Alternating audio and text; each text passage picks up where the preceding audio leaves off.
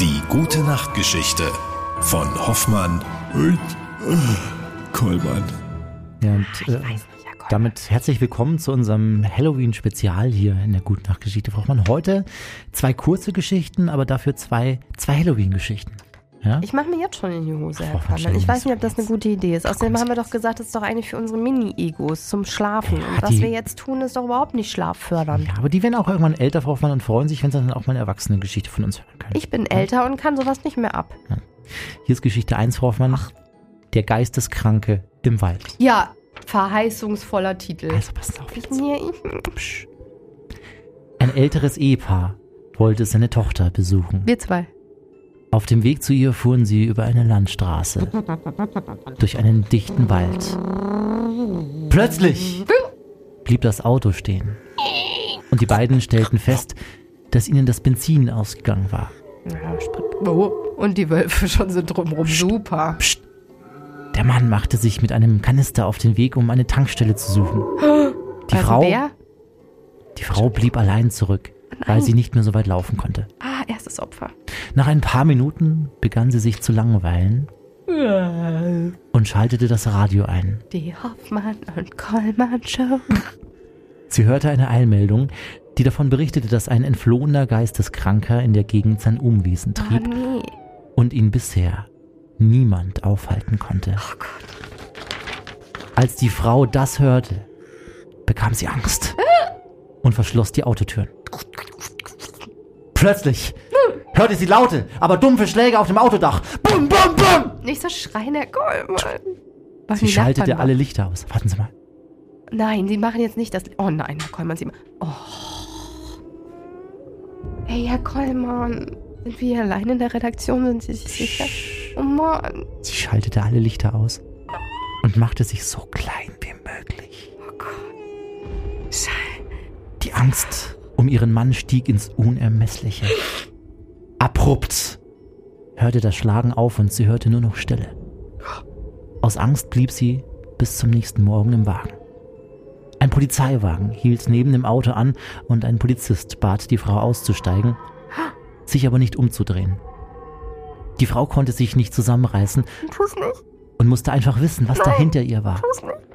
Als sie sich umdrehte, erblickte sie auf dem Autodach den Kopf ihres Mannes. Das war jetzt Geschichte 1, Frau Hoffmann. Sind Sie dran? Ich kann nicht mehr. Doch, das kriegen Meine wir schon Hände hin sind viel jetzt. zu schwitzig. Ach, kommen Sie jetzt.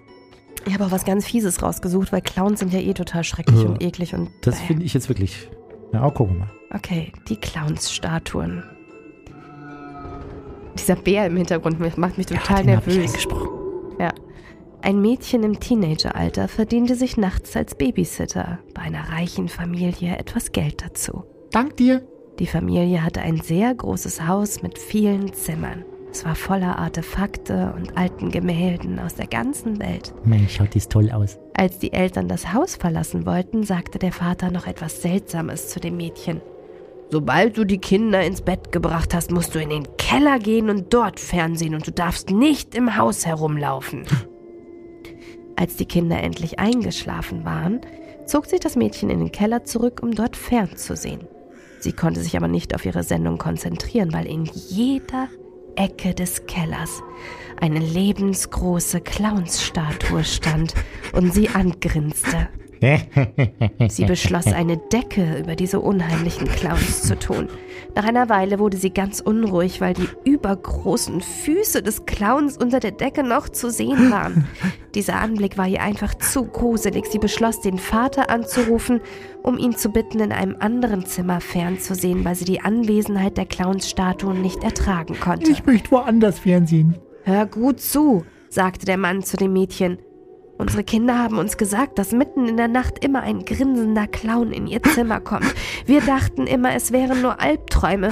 Sie, wir besitzen überhaupt keine Clownsstatuen. Du musst jetzt die Kinder holen und das Haus verlassen. Ich werde die Polizei rufen.